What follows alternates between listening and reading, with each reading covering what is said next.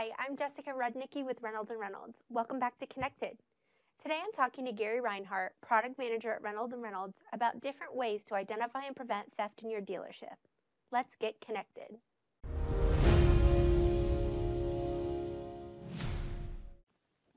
Hi, Gary. Thanks for hopping on today. Thank you, Jessica. It's a pleasure. Well, we are certainly glad to have you. Um, so this is not always the most fun topic, but I'm hoping that you can provide some tips today on what can be done to identify and prevent both internal and external theft in dealerships. So okay. over the last couple of months, I've talked to a few industry experts who've explained that for a lot of businesses right now, you know, it's a really vulnerable time due to decrease in staffing, um, transactions moving to, to more remote platforms, and you know, frankly, a lot of families are really struggling financially. Right. So Gary, obviously protecting, you know, your physical assets is is a given. But what are some other like more basic things that dealers can do to help protect their investments against theft? Well, yeah, it's true that especially in today's environment with COVID, um, you know, there's just a lot of people who are struggling, uh, and and a dealership, you know, you, you might uh, be able to keep your employees, you know, coming in and cars are still selling, but that doesn't mean that a spouse or significant other isn't going through some some stuff, even the illness that might change their fundamental setup, right? We're all kind of set up with a certain amount of expected income and uh, you know we pay our bills and, and do what we do with that. And anytime that changes, it adds a lot of stress. So this is a very good time to think about theft in the dealership because it had already become a, a problem, or at least uh, one we knew more about in recent years. You can't look at a an automotive automotive news uh, without seeing two or three articles on theft or you know hearing about uh, theft somewhere. So uh, it is a time when customers need to, to look at the dealership as a whole, you know, from a physical standpoint outside the dealership, you know, do you have a surveillance system in place? Do you have the lot being monitored? Do you uh, do you check the surveillance system? You know, amazingly enough, you might have a system in place, but you know, unless something noticeable happens, you don't go back and look at the tapes or whatever. You know, we're all busy. Uh, you know, the locks that lock up your dealership, are they being changed on a regular basis so that past employees who may have a key, you know, don't somehow have a way to get into your assets? So I think, you know, those are probably pretty top of mind for most uh, dealers right now. Uh, to just lock it down and, and, you know, make sure to the degree that you can, you're protecting yourself. Uh, now, Inside the walls of the dealership, though, that can be another story. Um, most of our customers, when we talk to them, they have some degree of checks and balances in place, or they have uh, somebody who's checking the books, if you will, to make sure that that isn't happening. Some basic things that, that dealerships can do to protect themselves is, you know, do you have a surveillance system? Do you have someone monitoring your lot? Um, you know, maybe bringing somebody from the outside in to do a parts inventory, just, uh, you know, go ahead and, and make sure everything is what it should be. Uh, there's just some very basic things you can do to pay attention to what's happening in the dealership. Uh, you know, if you have uh, storage areas, you know, are you changing those locks a couple of times a year? You know, how many managers have come and gone that would have a key to those that you know, are you changing them every time a manager changes? You know, you probably you probably sit there and say, well, I probably should, but you know, that'd be a lot of money. So, but because of the times, because everyone's situation is changing, um, typically, you know, we hire good people, right? And and we may have them checked out. We may check their references, and they may be great employees for years. You know, one of the things that I found in some of the research I've done is, you know, the average tenure of an employee who steals from a dealership is around five years. And that's kind of surprising because at the five year mark, it's probably the point where people are starting to say, well, they've been here. They know it. We can trust them, right? You know, and suddenly we, we let our guard down. And, and that's when theft is going to happen. So, uh, you know, individuals are dealing with COVID in a lot of different ways from, from the loss of their job, maybe to the loss of a job by their spouse or significant other, or, you know, God forbid, you know, someone in their inner circle gets COVID, you know, and suddenly the person that was set to, you know, they, they, they made an income, they lived off the income, they were able to save a little bit and everything was going fine. It doesn't take a lot to upset that apple cart. So you've got employees in that scenario possibly, and then you have people in the neighborhood, people in the area who are looking for a way to get, you know, something that, that maybe would have never done that before. So the, the simple things from the outside are, you know, have the video surveillance, lock it down, change the locks, you know, move your inventory around a little bit so that, uh, you know, if there is a, a darker area or whatever else, there's, there's not always an opportunity to, to know that a certain vehicle is in a certain place on the lot. There's, there's just different things that can be done to discourage others from trying to steal from the dealership. So yeah, so so you, like for the more basic things, and you provided some great examples of theft happening today. So, um, but you mentioned, you know, surveillance, moving your inventory around, making sure your locks are changed when employees, you know, when turnover happens, things like right. that. They all seem like pretty actionable, easy things that can be done, you know, to prevent theft from happening at a dealership. Right. So I want to know kind of based on your experience and what you've seen in dealerships because you've been in quite a few where you where you look mm-hmm. for these kinds of things. How effective are those what we'll call basic measures um, at preventing or catching theft in dealerships? Well, one of the challenge one of the challenges of, of catching the theft in the dealership is how creative everyone is. But you know, from a an overview, you know, it, it just makes sense that if everything that we do, you know, there's someone else whose job it is to validate it, to, you know, say, yes, I've looked at this, you know, and, and most every dealer that I've ever talked to, most every controller I've ever talked to, they know this, right?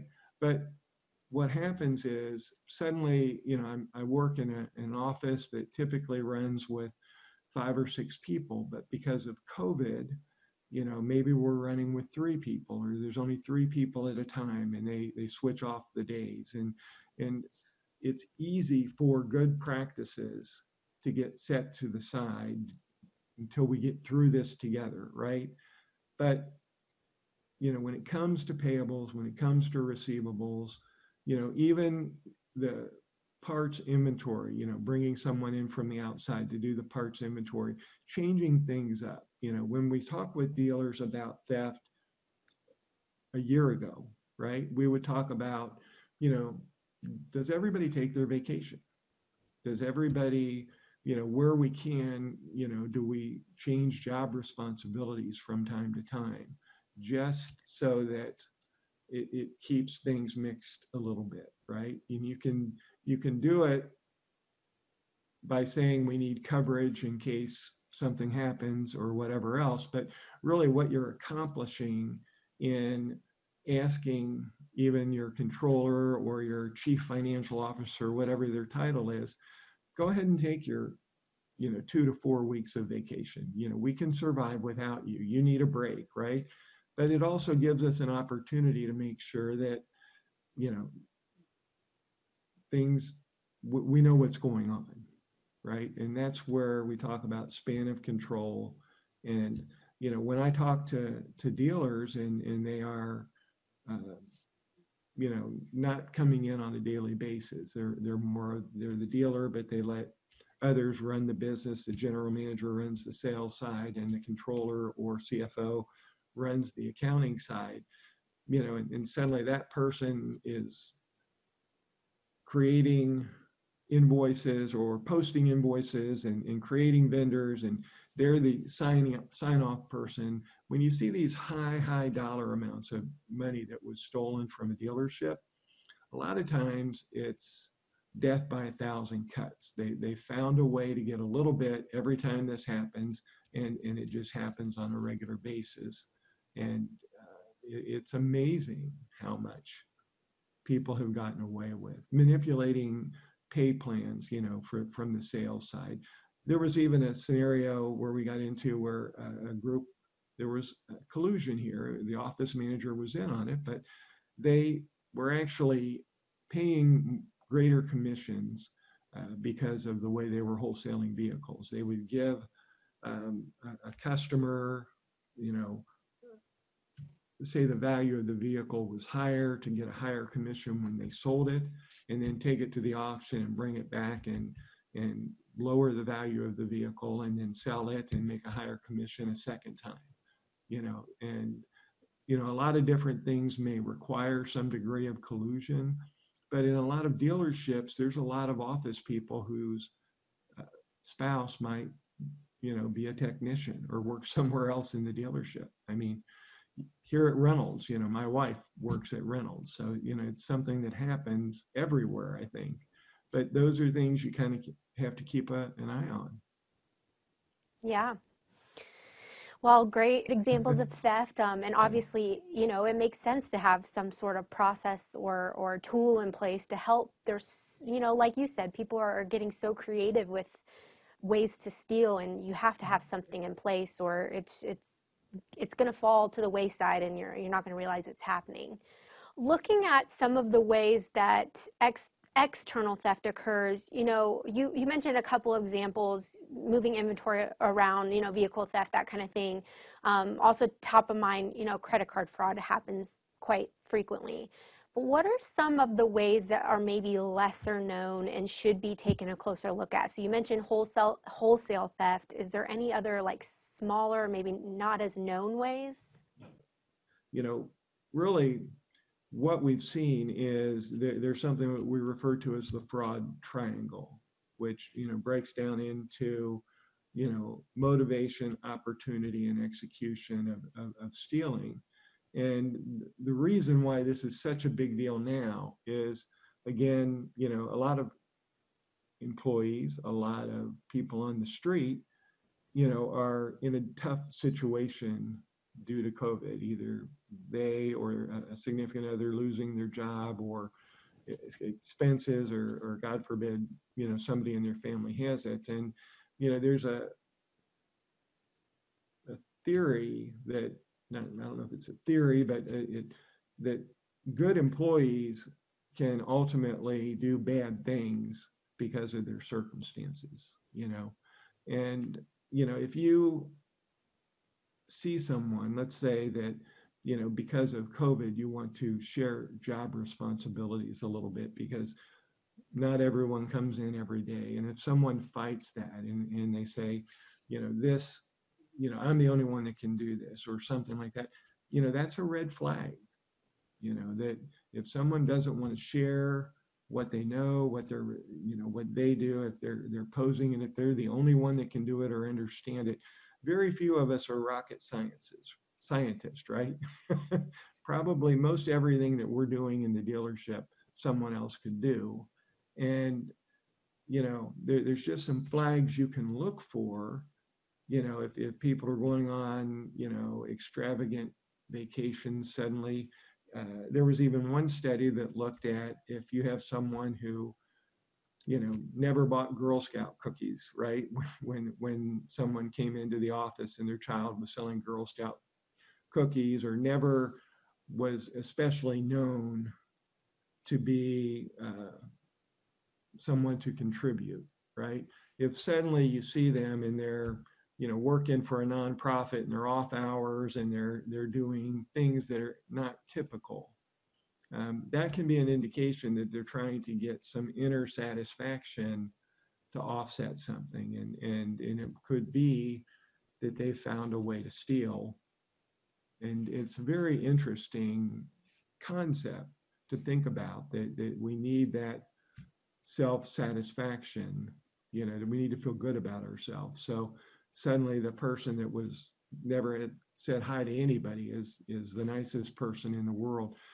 There's a lot of things that can tip you off to say that's just not like that person. And, and anytime you have that you know you might want to switch the roles around a little bit or look a little closer. But you know what we really find is again, if I sit down with the owner and the managers, the controller, the general manager, everyone's going to say we have checks and balances when we run reports. Um, and the reality of it is, are you doing it as often as you tell me you're doing it? Because there's an awful lot of theft that's not getting caught that could. So, yeah. Does that help? Yeah definitely a lot of um, different factors. You mentioned the the theft triangle. Um, you know, different things to look at when you're kind of investigating and looking into whether or not this is happening in your dealership. So I'm glad you brought that up for us. Um, I really, up until this point, point in doing a little research, hadn't realized, you know, the extent to which theft could occur. So wonderful tips and thank you so much for for sharing um, educating us on internal and external theft gary um, and thank you for being here with us today thank you jessica i appreciate your time